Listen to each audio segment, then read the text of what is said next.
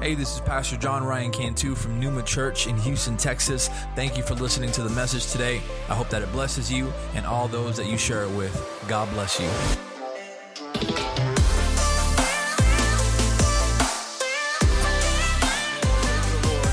You can take your seat this morning. Amen. Praise the Lord. We had a few birthdays this week. Brother Edward turned 24, right? Is that what you told me? Brother Edward. Praise the Lord. We're blessed. 65. We're blessed to have you, man. We love you. And also our very own Pastor Danny. Yesterday was his birthday.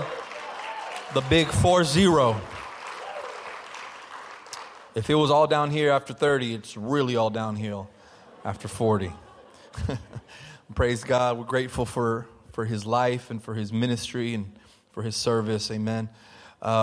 Just a couple announcements. We're getting ready for our men's discipleship program, Maximize Manhood. It begins August 21st. Amen. That's coming up. And so after service, if you haven't signed up for that yet, you can get back with Brother Larry. I think Brother Mikey as well. He'll be taking some names down. It's going to be awesome, guys. We're gonna connect. This is not just for the church. This is for anybody. Amen. The idea here is to bring people who wouldn't normally come to church to this. And so we're gonna kick it off with some brisket sandwiches and all that good stuff. And so yeah, that's right, baby. So make sure you make note of that. Amen.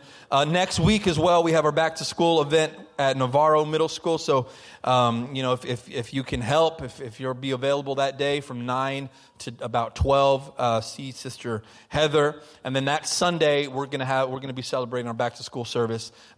Michael Tucker, he's going to be bringing the word. Amen. Amen. Praise the Lord. So good things are happening. Amen. Also, we have men's conference, women's conference coming up this coming month. So make sure you register for that. Amen. I want you to go with me to the Gospel of John. We're going to get right into the Word. And this morning we had a guest speaker who he said so many things that I was just in awe. I was getting chills as I was hearing a lot of what he was saying, and a lot of it kind of goes with the word today, and that really always just amazes me how God he knows the word that his church needs, his body needs. And so I'm excited. I'm excited for what God is doing. I'm excited for this word. And I don't have like a main text today, which is like the first. I always have a main text. But I kind of want to talk about John's theology. And the purpose of John, the Apostle John, he was primarily concerned with getting people to believe in the name of Jesus. Amen. Somebody say believe. That is a major theme in the book of John from start to finish. He just wants people to believe in the name of Jesus. And so towards the beginning of the gospel, John tells this story of the first miracle done by Jesus, which is the turning of water into wine at the wedding banquet at Cana. And so wrapping up that story, he says this in chapter 2:11.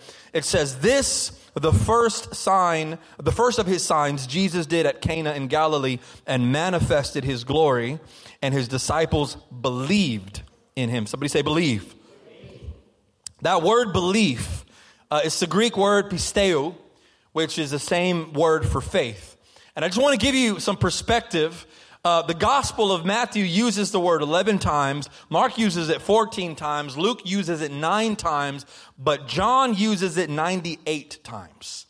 And so that's more than in any other New Testament book. So John wants to emphasize the importance of belief. And so towards the end of the Gospel, chapter 20, Verse 30, John writes, now Jesus did many other signs in the presence of the disciples, which are not written in this book, but these are written so that you may what? Believe. Oh, it was up there. Y'all just didn't say it. Y'all may believe that Jesus is the Christ, the Son of God, and that by believing you may have life in his name. So what's interesting to me that John really tries to get us to realize, and this was kind of a theme that I heard this morning in the sermon. faith, it comes in different shapes and sizes. Faith is meant to grow and mature. It's not meant to stay the same. And if you take notes, I want you to write that down because it's a very simple point, but it's a very profound point. Faith is meant to grow and to mature. And one of the problems is that we come to the faith, but we never grow in the faith. We come to the faith, but we never mature in the faith. And faith, I want you to understand, faith usually begins as a witness. You see the power, you see the glory of God, and you believe. God doesn't have to do miracles, but he does do miracles. Because sometimes those are the things that are going to get our attention. And so when Moses saw the burning bush that was burning, but it wasn't being consumed, he recognized something different, and he heard the voice of God, and it drew Moses into his presence. Something is different. There's a bush here, and it's burning, but it's not being consumed. When God parted the Red Sea, people were in awe of the power of God, and the people came to believe in him as their God. Jesus did many miracles to show his authority as the Son of God. And so Jesus does this first miracle in Cana, and it says that his disciples saw it and they believed. This miracle was a witness to their faith. They saw and believed. And a little further down, chapter 2, 23, you can still follow along with me if you got your Bibles, John 2, 23. It says, when Jesus was in Jerusalem at the Passover feast, many believed in his name when they saw the signs that he was doing. That's very key. They believed when they saw the signs he was doing. Verse 24 says, but Jesus, on his part, did not entrust himself to them because he knew all people and needed no one to bear witness about man, for he himself knew what was in man. Ooh, what is in man? If not maybe fickleness, maybe laziness, maybe tiredness, maybe hype. When we see the glory of God, it draws us in, but when we stop seeing the glory of God, it takes us out. That, bless you, that stands out to me. Verse 24, it says, Jesus did not entrust himself to them. They were trusting him when they saw the signs, but he didn't entrust himself to them because he knew what was in them. Belief at the most basic level does not impress Jesus. Anybody can see and believe. And I believe that God is looking for a church that would move past the most basic level of faith. Did you hear that? I don't know who I'm talking to this morning, but God wants you to grow in your faith. God wants to build up your faith. He doesn't want you to stay the same as when you did when you first came to him. He wants that little bit of faith to grow into bigger faith. Now, let me tell you, a little faith is good faith. It's the start. It's better than no faith. But the little faith that Peter had wasn't enough to keep him walking on the waters with Jesus. I think that we have a lot of Christians who have not moved past the little faith. And so when you stop seeing the manifestations of the glory of God, maybe when you're not here at church, when you're at work, and you're in life, and you're in real life, and you're in real struggle, people stop believing that maybe God is able, or maybe you stop believing that he cares. I've never personally doubted in God's ability, but I will be 100% honest, I have doubted if God cares about certain things. And I've wondered in the past, God, do you care about this aspect of my life?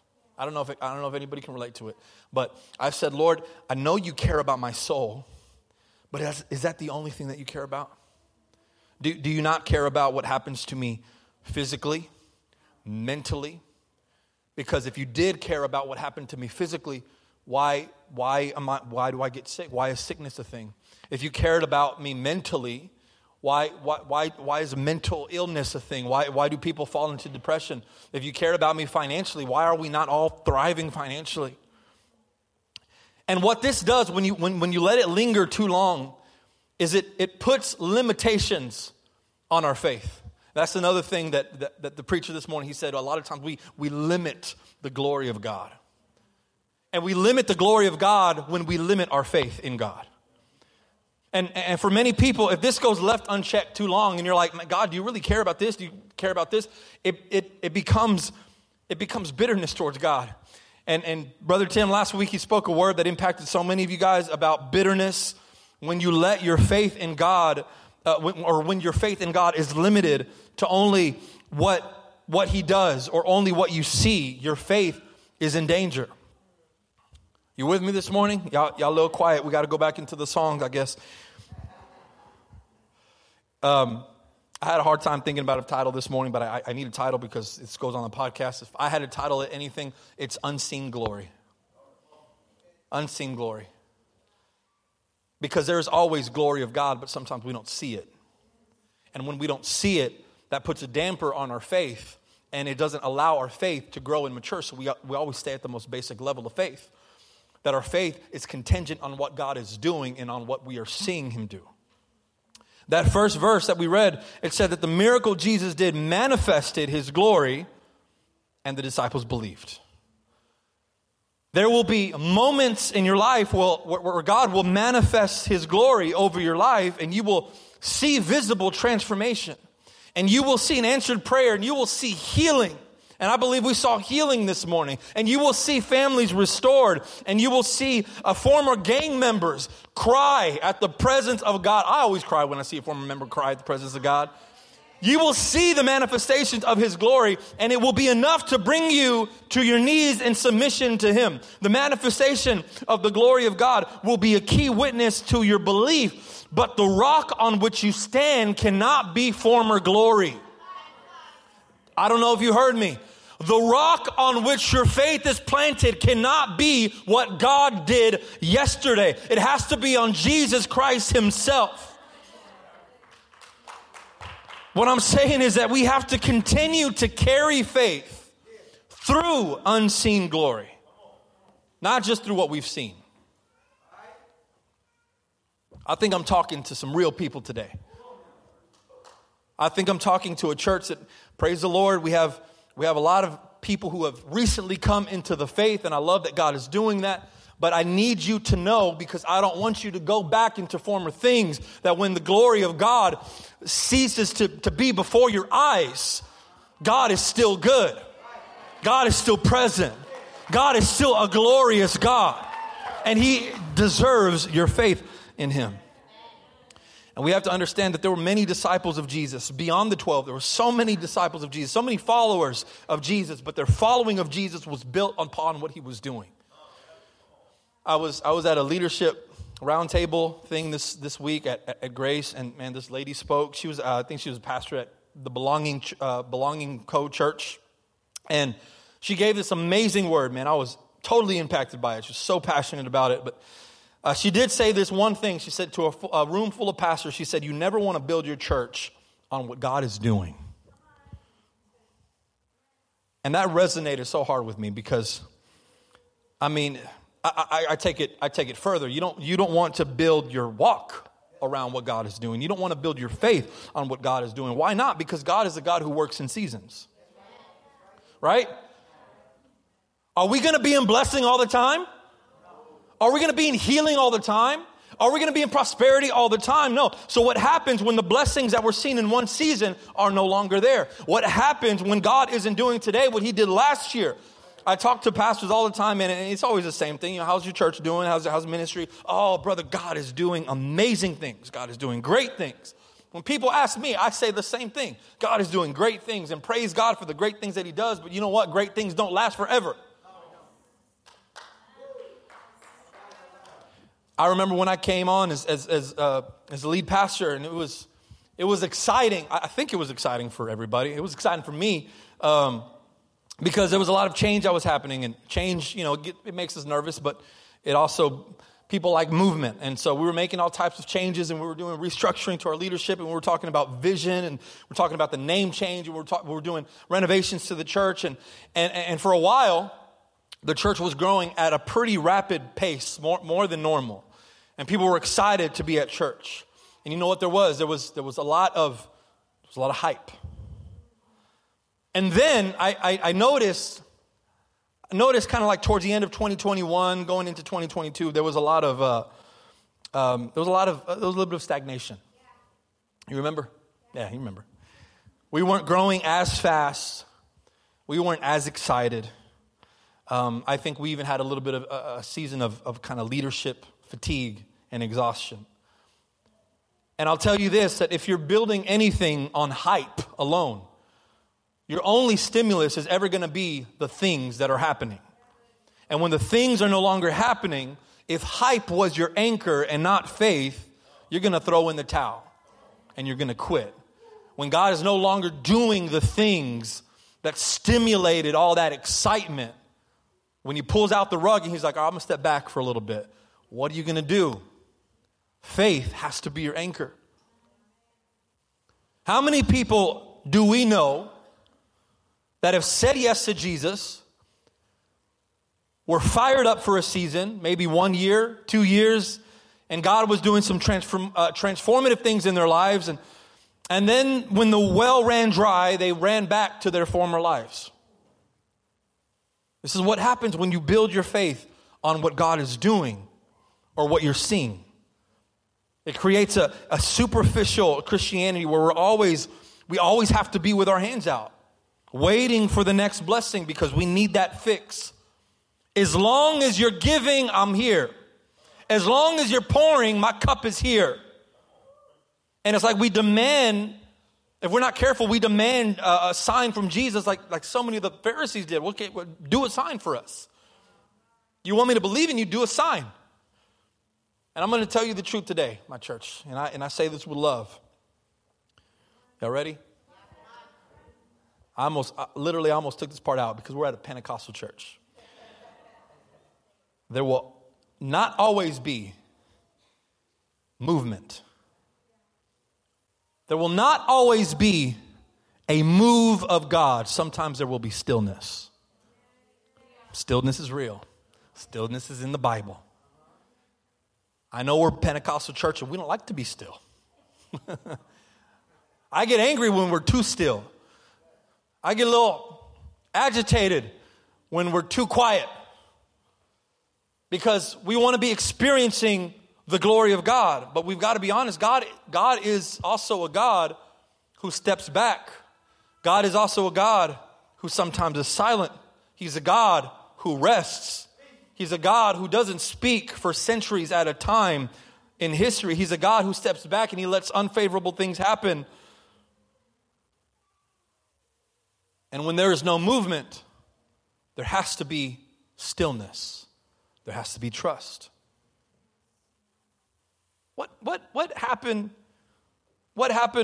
to the Israelites when the prophet Moses left their midst? There was no movement. God wasn't speaking to them. The parting of the Red Sea miracle, it had already happened. Where's the man of God? He's taking too long. Aaron, give us something that we can see. Give us something that we can touch, that we can feel, that we can sense, so that we can worship it. There has to be stillness. And sometimes I believe that God is teaching us stillness. Stop getting so antsy all the time and wait on the Lord. Wait on the word of the Lord that he gave you already. The psalmist describes in Psalms 46, he describes a world where everything is moving around him. And he says, God is our refuge, he is our strength, and he's a very present help in trouble. Therefore, we will not fear. Though the earth gives way, though the mountains be moved into the heart of the sea, though its waters roar and foam, though the mountains tremble at its swelling. Verse 10 says, be still and know that I am God. Be still and know. Some of us have to be still and know. We have to be still and remember that he is God. There may not always be a physical witness or a visible witness to the Lord's power. There will not always be a sign, but he calls us to just be still and know that he is God. Sometimes it will be as if Jesus is asleep in the boat of your chaos.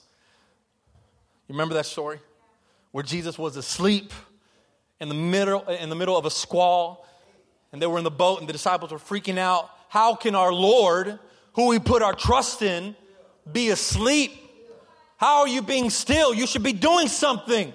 You should be coming up and commanding the seas to stop. Jesus was chill. Sometimes, this is another thing that, man, this preacher this morning spoke a lot about revelation. And revelation is so important. Revelation is so important. But revelation also goes hand in hand with application. And sometimes there won't be new revelation until there is application of former revelation. God, reveal it, reveal it. I already revealed it to you. You haven't applied it. And if we don't ever move past the most basic level of faith into maturity, where even if I don't see the miracle, even if I don't feel him, even if I don't sense him, I still praise him because he's God and he's worthy of every praise. Our faith will never be sustainable, and our relationship with God will never go deeper. That's why this word is so important, because God wants to go deeper with you. He wants to go deeper with you, and he wants to give you revelation, but he wants you to apply the revelation that he's given you. And until we do that, our faith will never grow, and it will always be stagnated at the same level. And so you still with me? Okay. One of the last stories in John's gospel, I guess if there was a main text, this is it. It's between Jesus and Thomas. And again, I want to reiterate this point. John is making the case about Jesus, and his goal is to get everybody to believe, right? But let me just say this. Belief in Christ at any level is enough to save a person. That's the beautiful thing about grace. It is that simple. You believe in Jesus, and that grace through faith is what saved the thief on the cross. He simply believed in the name of Jesus. That was enough to send his soul into eternity. But there is, I got to say this too, man. There's a difference between us and the thief on the cross. I don't know if you've seen that post circulating on the internet that says something like, you know, what does the thief on the cross do to your theology? Have you seen that? This man did not pray the prayer of salvation.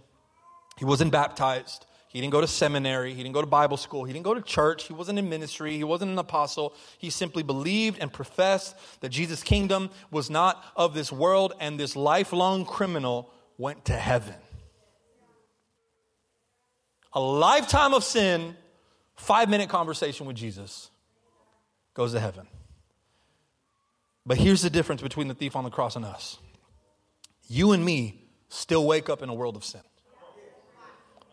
The thief on the cross died that day, and he woke up in the presence of God. And that same saving grace is granted to all of us, but we have to deal with the world of sin and struggle and pain.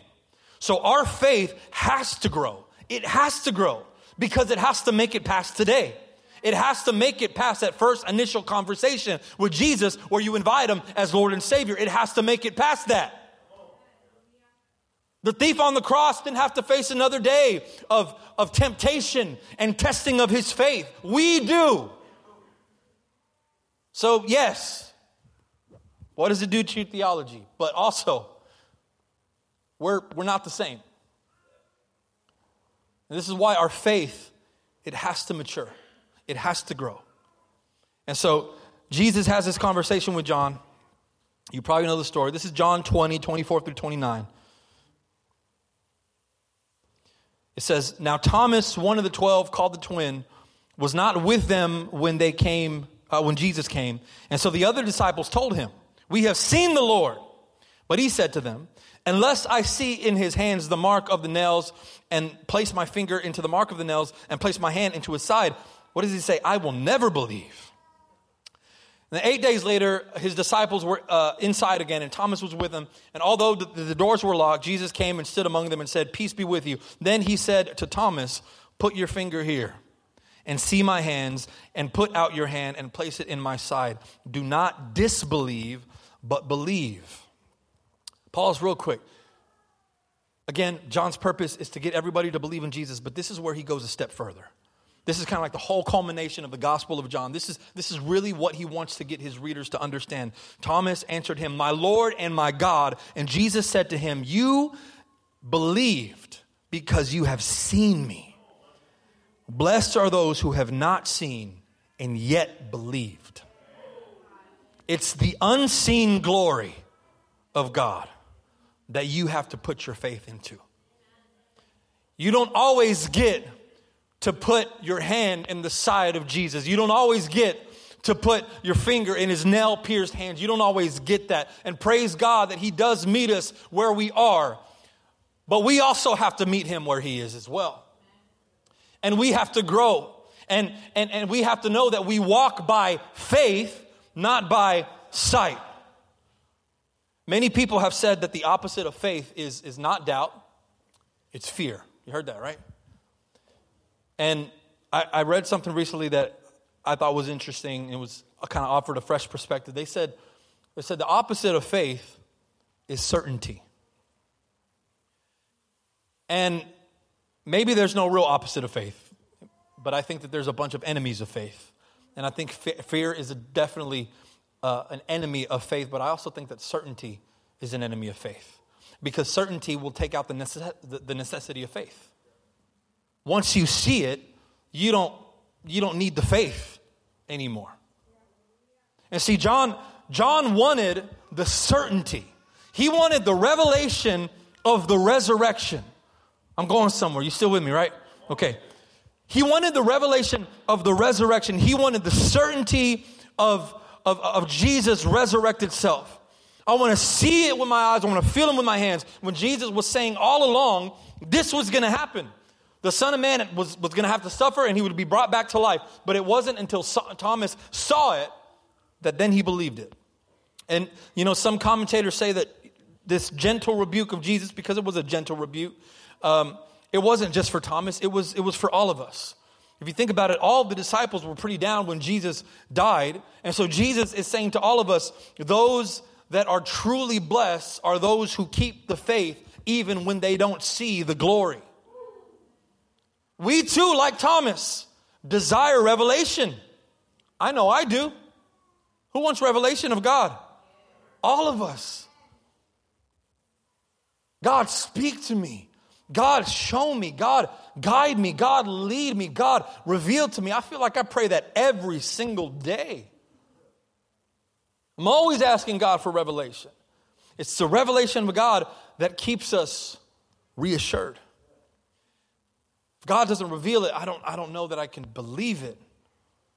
Sometimes God's like, I already revealed it to you.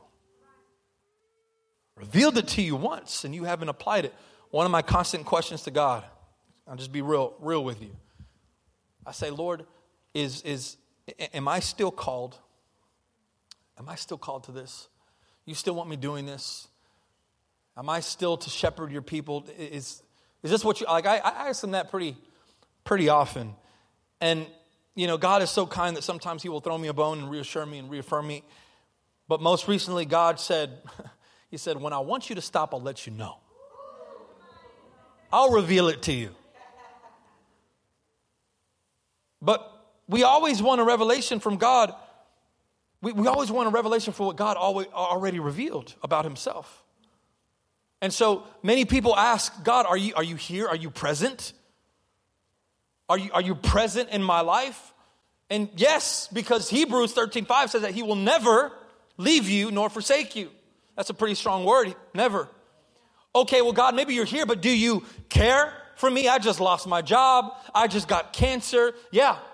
Matthew 6, are you not more valuable than the birds of the air and the lilies of the field that I feed and I take the time to clothe? How much more valuable are you than they? I interpret that as Jesus saying, what a dumb question. Do you care? Yeah. We get so caught up in the wanting of a new revelation that we ignore the application of the former revelation. Faith is the application. That's what faith is. Revelation comes in the form of signs and blessings and miracles and spoken word. And that might ignite your faith. When Jesus revealed the signs, the Bible says that his disciples believed. But when the revelation was over, the application of faith was meant to stick around. And this is why Jesus tells Thomas toward the end of the gospel, blessed are those who believe without seeing. Jesus had spent 3 years, 3 years talking to the disciples about the kingdom of God. 3 years doing signs and wonders and miracles to prove that he was God and is God. 3 years telling him it was necessary for the Son of Man to suffer. And after all of that, Thomas still needed another revelation. We always want a new revelation, especially during the times of uncertainty. And I think that is why certainty is the enemy of faith, because when there is no revelation, when there is no certainty, that is when faith has to be applied. But sometimes we're too busy applying it because we're asking for another sign. God, give me one more sign. Give me confirmation from the confirmation.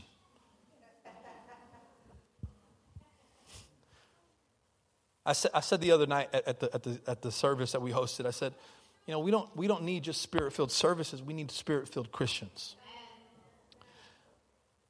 I'll tell you this. You put a spirit-filled Christian into a non-spirit-filled church service, they're still going to walk out with the Holy Spirit. You put a non-spirit-filled Christian into a spirit-filled church service, they're probably going to walk out the same. Because they're here for the revelation, but want nothing to do with the application. It's like Layla. I don't know. I'm getting revelation. Layla likes to buy things. She loves it when there's shops outside here at church. She's always asking, "Are there going to be shops, vendors?" You know. Yeah, that's Layla, and she's proud, man. She'll get her bag and she'll buy all kinds of random stuff and never use it. And so I think that's how we come to church sometimes. We bring our little bolsita and we say, Lord, fill it up. And then we go home. We leave it on the kitchen table. Never to be seen again. Always just want the revelation without the application. And God wants to give you the revelation. It's not that he doesn't want to, but he wants you to apply it. He wants you to live it. And so maybe you come in week after week, church, and I believe that I'm talking to some real people again. You come in week after week and you are thirsty. You are thirsty for the Holy Spirit, but it's only because you've quenched him all week long. You heard that? Yeah. You haven't taken a sip of the Holy Spirit throughout the week. And so you come in thirsty. You should be intaking the Holy Spirit every single day. So that by the time you come in, yes, you're thirsty, you want another fill, but you're not like almost dead. Just like some of us live paycheck to paycheck, I think there's Christians who are living Sunday to Sunday. And that's not what God wants for you. That's not what God wants for you. God wants to take you from glory to glory to glory. And to get to new glory, there will be new revelation. But before there's new glory, before there's new revelation, there has to be the application of faith.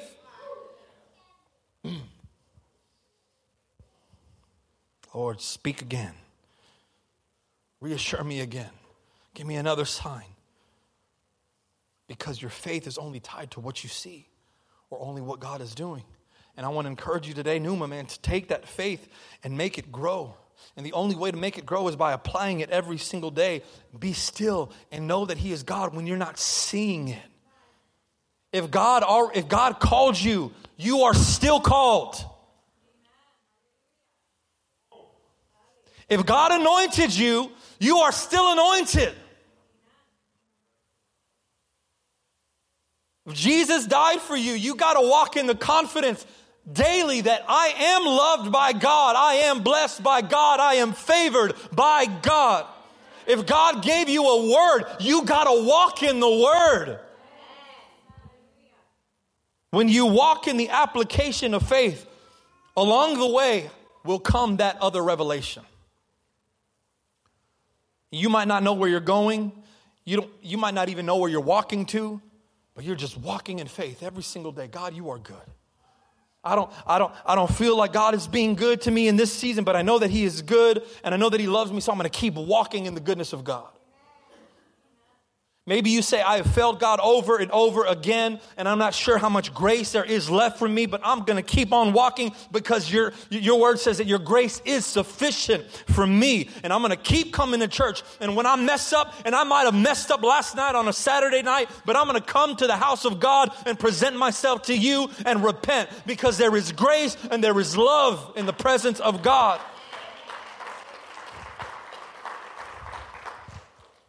You got to walk in the application. You got to walk in faith, and there will be a revelation.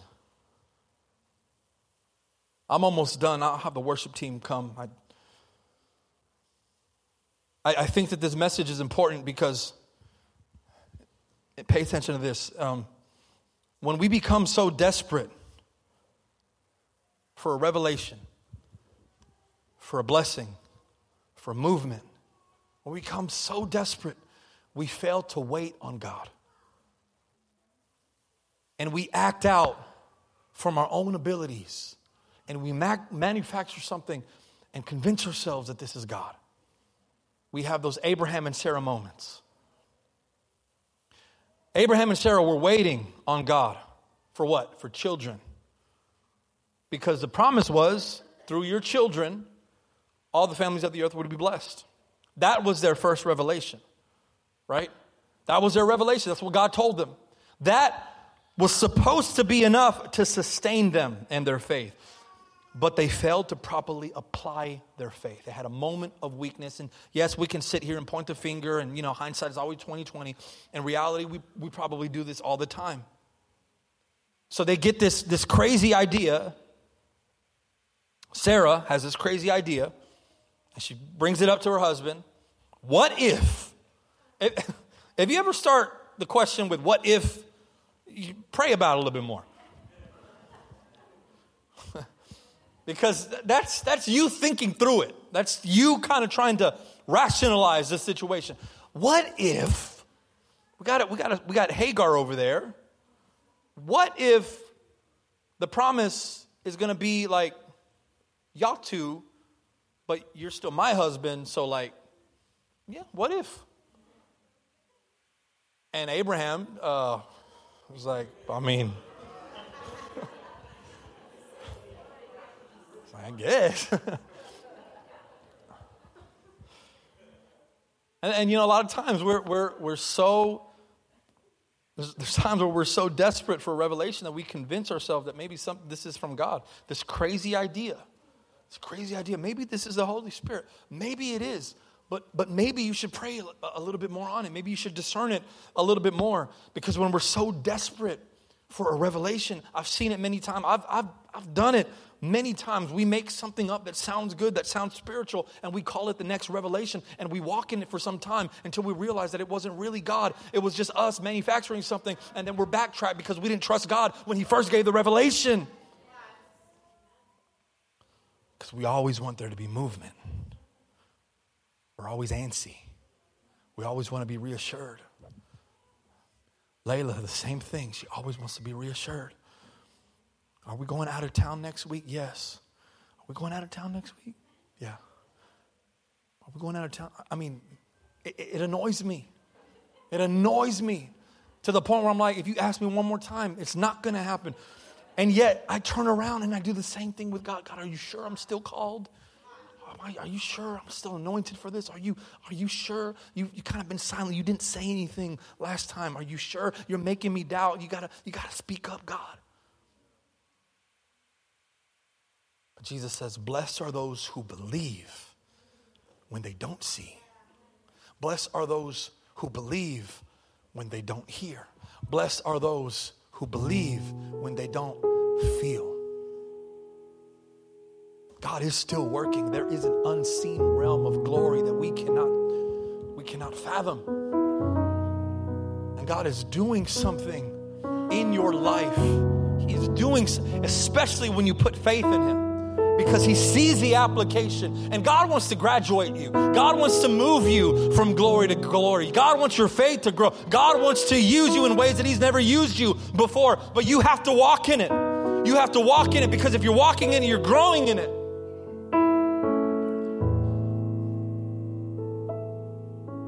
I want to close by telling you, church, that the longer you go without, I want to encourage you rather, the longer you go without seeing the glory of God manifested in your life, the stronger your faith will get. This year has probably been one of the biggest tests of faith in recent history for myself. And, you know, because I think that when that fulfilled promise is just right around the corner, you know, God is like, you know, look at that, you know, got to be quicker than that. You've seen the commercial, got to be quicker than that. And it's another test of faith. And at the start of the year, man, I'll tell you, it seemed, I can't believe we're already getting into September. I mean, I felt like every month there was something new. And at the beginning of the year, I started out scared and doubtful and highly stressed. But with every passing day, I was applying that faith. I was applying and reapplying the same way that I do with sunscreen. I reapply that sucker, man, every 5 minutes, because I'm white. Reapply the faith. I refuse to throw in the towel. I refuse to give up and say, well, maybe God doesn't care about this. I kept walking. I kept resting. I kept meditating. I kept being faithful. Faith, man. Faith ages like fine wine. It gets stronger. But eventually, somebody say eventually, there will be an outpouring. There will be an outpouring. There will be new wineskins to replace the old wineskins. There will be new glory. There will be new revelation. There will be new word. There will be new calling. There will be new anointing. And I want to encourage you today to keep walking in the faith to which God called you. Revelation should always lead to belief, which is faith. But faith will lead to more revelation. And I want you to walk in that this morning. I don't know what it is that you're going through. I don't know what it is that you've been struggling to put your faith in. I don't know what it is that God has spoken over your life that you haven't seen, you haven't heard again. You don't have that confirmation. Walk in it, walk in it, walk in it. Put some faith behind it. Put some weight on it. Because God will take you from glory to glory, church. I guarantee it. God wants to do more in your life. But your faith has to grow. I want Numa's faith to grow. I want every single one of our members and our leaders, I want their faith to grow. I want it to get better. I don't want to cycle through people. I feel like churches, that's what we do. We just cycle through people. No. The kingdom of God is meant for you to stay in the kingdom of God. You can only do that when your faith grows and matures. I want you to stand with me this morning.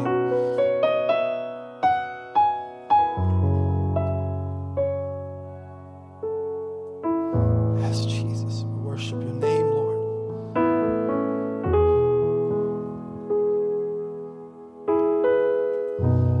My God, how we need you, Lord. Just be still in the presence of God for a moment. Just be still. You know, in the stillness, I always thought that when I would be quiet and when I was still, I always thought that God would speak in those moments. And you know what? God doesn't always speak in those moments, but you know what stillness produces? It produces peace. It produces peace. God, I will be quiet and I will let you speak, but if you don't want to speak, fill me with peace, Holy Spirit. To continue to walk, to continue to apply, so that I can get to that next revelation. I want to make a call to anybody who needs a step of faith. They want to be increased in their faith. They want to grow in their faith. You need to mature in the faith.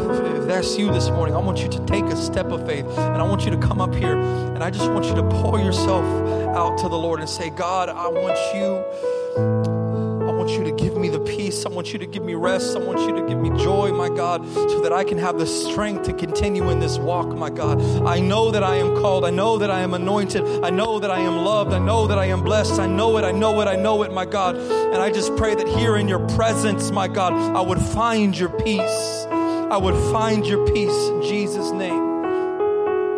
These altars are open as we worship. If you're in need of prayer as well, I'm going to ask that you come forward, and we want to pray with you. If we can have some of the prayer.